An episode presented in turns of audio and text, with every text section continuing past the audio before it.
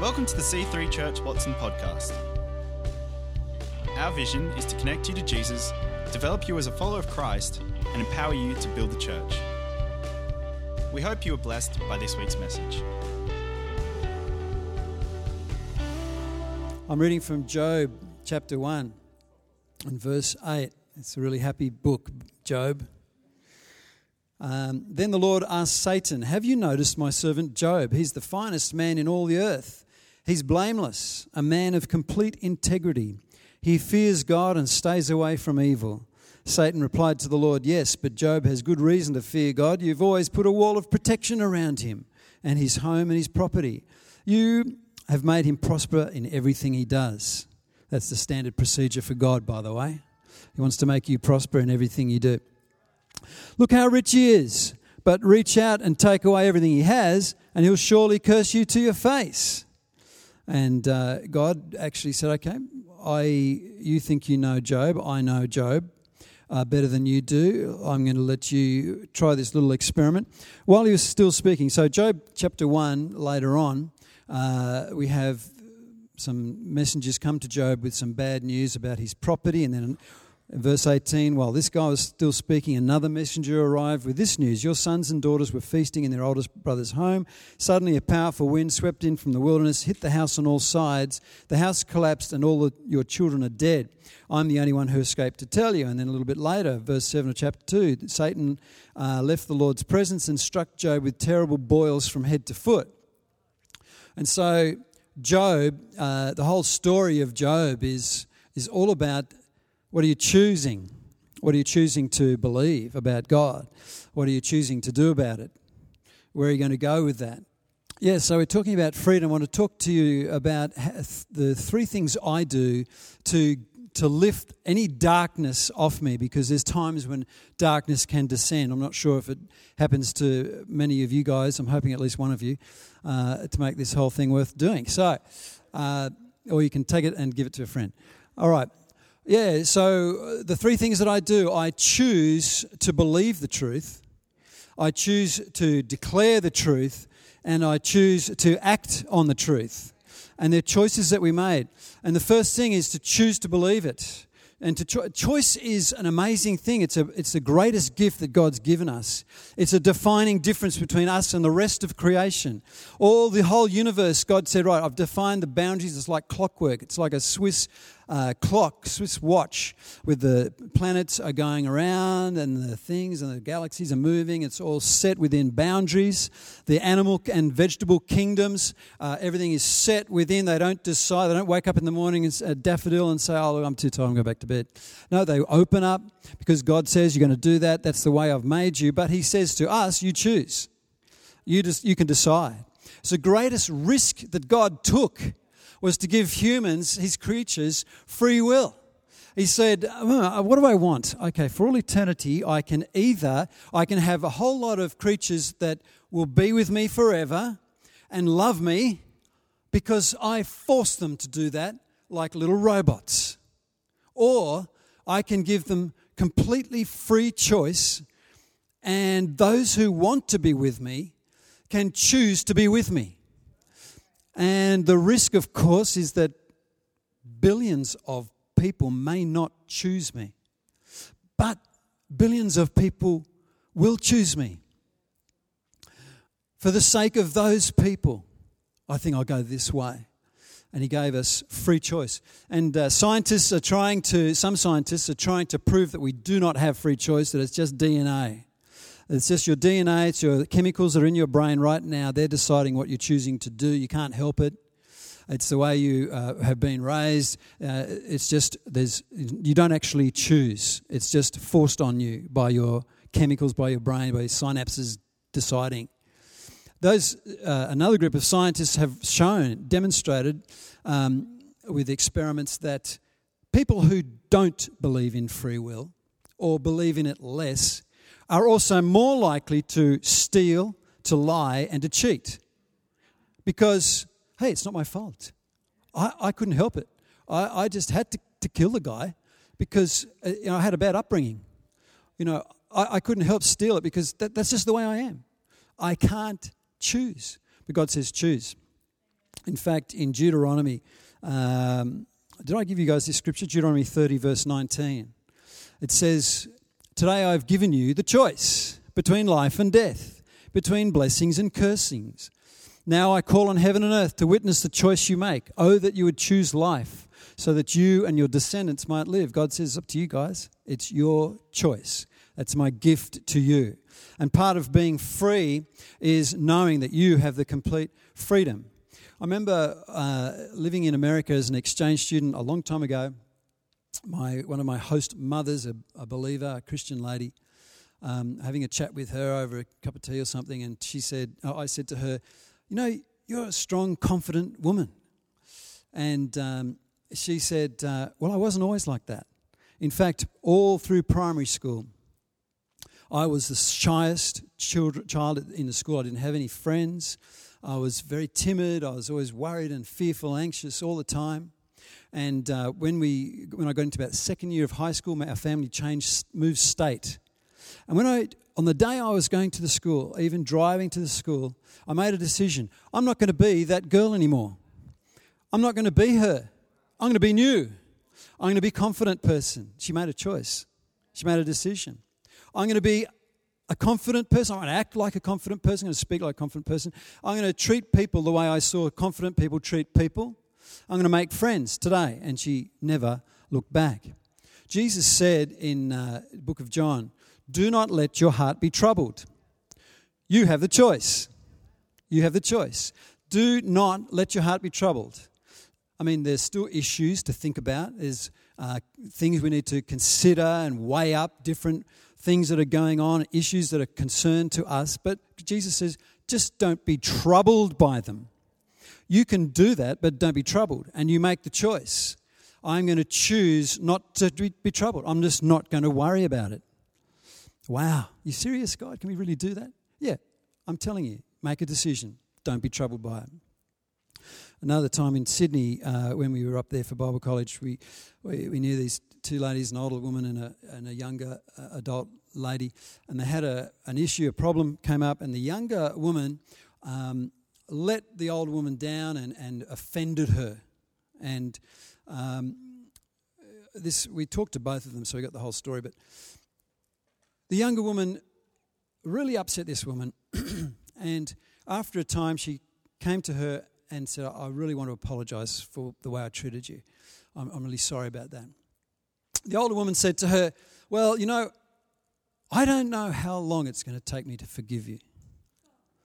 And the young, younger woman said the truth. She said, Well, that is entirely up to you. It's entirely up to you.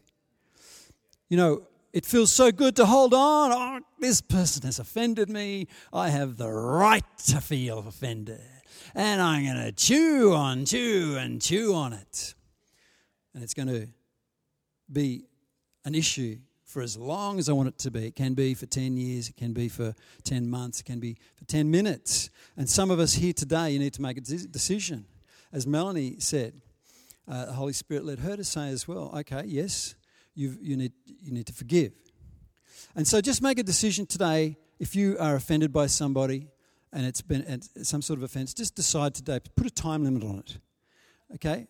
Okay, I'm going to hold on to this. I'm going to be angry for one more year. And then that's it. I'm letting it go. I'm going to focus on the rest of my life. Or you can say, I'm going to, uh, let's say one month. I give myself one month of pain and anger, righteous anger. Or you could say, I'm going to say one more week. That's it, one week. Sometimes we say to each other, okay, we'll be, be upset for another five minutes, Dan. I'll give you five minutes. I think you can stretch it out that far. The reason I'm talking about this is, as I mentioned before, is that I sometimes the darkness descends and, and I'll just wake up with these negative thoughts. I'm sure it doesn't happen to you, but just, just for people who you might know, you can think about them. My, uh, my dark thoughts are, are, of choice. You know, these are things that can slide you down the slippery slope into the toilet bowl of anxiety, uh, with the drain plug of melancholy, going down into the sewage system of depression. You want to get out of that toilet bowl. Don't press the button, that's the wrong way to get out of a toilet bowl. But just stick some dynamite down there and then run. My the thoughts, things like this, nothing seems to be working. Or the, the typical oldest child syndrome. I want to be in complete control of my every detail of my life. And I can't seem to be across everything. You know, there's some things that are, that are beyond me. And it's really annoying me. I can't control it. I can't get it. Everything's got to be perfect. They take me down into anxiety. How about you? For some people, it might be things are not as good as I want them to be. Things are not, I'm not where I expected to be at this age. I thought I'd be into my third million dollars, not still working on my first. You know. I thought I'd have some more kids by now, or uh, some kids, I thought I'd be married by now. And these things can cause anxiety, and down into the toilet bowl we go. Other people have a better life than me. They have more than me. They seem to be better off than me. Can send us down. Past issues. Somebody hurt me, as I said. Somebody was hurt by me. I failed at something important. I got the sack, and now I'm no good. You know, that's these are thoughts that can hit us, and uh, these are things that are, are like spiritual junk food to our mind. Uh, and instead of going to the fridge and carefully selecting some good thoughts, some carrot thoughts and broccoli thoughts. Yes, even broccoli thoughts. We just go to the drive-through. We just we just say, "Oh, just just give me some, give me a double powerless with small past dishes on the side." It's cheap. It tastes good. I want some hot comparison cakes with some extra unmet expectations. I want a large self condemnation with an unworthy shake. You get that? Please, I need a classic offense with a couple of rehash memories. Give me those. I just want to eat those. The problem with eating those things is that we get, we get carved up, we get bloated. You know, we start floating around life with carrying too much baggage. We need to exercise. Get rid of it. Exercise some faith. When you say, I'm not going to eat that rubbish anymore, I'm going to go to the fridge. I'm going to stand there looking for the pizza, but deciding on the carrot, deciding on something healthy, deciding on the truth. Why? Because it's in my power to do that. I have the choice. I have the choice. I choose the, tr- the, the truth. God's greatest risk was free will, as I said. Job chose to believe the truth. In one scripture, he says there, I'm going to hold on to my righteousness. I'm going to hold on to it. All his friends were condemning him. He said, No, I'm going to hold on to this. Of all the millions of thoughts that I could be thinking right now, I'm going to choose that one. And you have the choice at any moment to decide what you're going to think about right now. Choose something healthy, choose something good. Number two, I declare it. God spoke and his world came into existence. We speak and our inner world comes into existence. God God's had the word. The word was Christ. He spoke the word and the world was made through him. And we speak Christ over our lives and we create our world. I'm going to speak it. I'm going to speak it. When I'm feeling dark, I start choosing that. I, am not going to think about that or that or that. I'm not going to think those junk food thoughts. I'll tell you what I'm going to do. I'm going to choose that. And now I'm going to speak it over my life. God loves me. That's one of the most powerful thoughts that I can speak. Go off up into Mount Ainslie just say, God loves me. God loves me. I don't know why, but He does. I'm good enough in Christ. I speak Christ over my life. You know, all things are working together for good. It might not feel like it, but they are. I believe it. I declare it. I declare it. It's power in declaration. And uh, C.S. Lewis wrote the great Narnia series. They're bringing out Silver Chair soon in the next episode. Melanie and I just keep finding that we can't help but shed a few tears whenever we see these stupid movies, uh, especially when Aslan's talking. He represents Christ. Anyway, so in the Silver Chair, Aslan, some of his followers are down trying to find someone, rescue someone from a dungeon, you know, a, a world of underground world under in the caverns and caves underground. There's just a ceiling on the world of dark rock. They don't know any different down there. but these people have come in and they know the truth. Anyway, they set someone free. They go into a room and set this guy free. Anyway, while they're trying to get him out, this evil witch who runs the world comes in, sneaks in, sneaks over to the fireplace, drops some woofle dust into the fireplace, and now the whole room starts being filled with a sickly sweet aroma that's making them kind of half sleepy. And then she starts lying to them. Where did you say you come from? Uh, oh, we come from over the world, over the top. what do you mean you come from over the top? Well, there's another world. There's another world. That sounds like a dream. No, no, we've been there. We, we've seen it. Well, what have you seen? Well, we've seen the sky. Well, what's the sky? Well, it's kind of, it's kind of nothing. It's nothing. What do you mean it's nothing? That, that doesn't even make sense. Yeah, well, we've seen the sun. What do you mean? What's the sun? Well, it's this huge light. Where is it? Well, it's hanging in the sky. What do you mean it's hanging in the sky? What's holding it up? And she's just feeding them, just the way, same as the devil did to Eve. You know, how, did you believe? Can you believe what God said? Would He do that? If so, a loving God, would He deny you this truth? It doesn't. I think He's trying to hold something out from you, and this witch keeps hitting them. What are you here for? Well, Aslan sent us. Who's Aslan? He's a talking lion. A, a what? A talking lion? How could you believe in a talking lion? Well, yeah, right. It does sound a bit crazy. And then at one point, one of them, in a last ditched effort at remaining conscious, declares. And it's the same thing we need to do in our lives at times. Sometimes it's a last ditch effort in our consciousness. No, no, I declare the truth. And he says, No, no, I've seen it. I've met him. And, and his world is more important than anything I can see here. It's more real to me. And so I know that you, even though you may sound convincing, you do not know. Sometimes we need to say that the people in this world right now who are saying, You Christians, it's just a fairy tale. What do you know about? Did Jesus even exist? Some people are trying to prove he didn't even exist. How could that happen? Sounds like it's make believe. How could you believe that? And there are some Christians who are worried. Well, I don't know. Maybe that's not. No, declare. I know that I've met him. I've met him. And if you haven't met him, you need to meet him. You need to have the touch and say, Yeah, I know that I know that I know. I've met him. And his world is more important than this world. It's more real to me than this world, than anything I can see. And we declare it over our lives. The last thing I do is act the truth.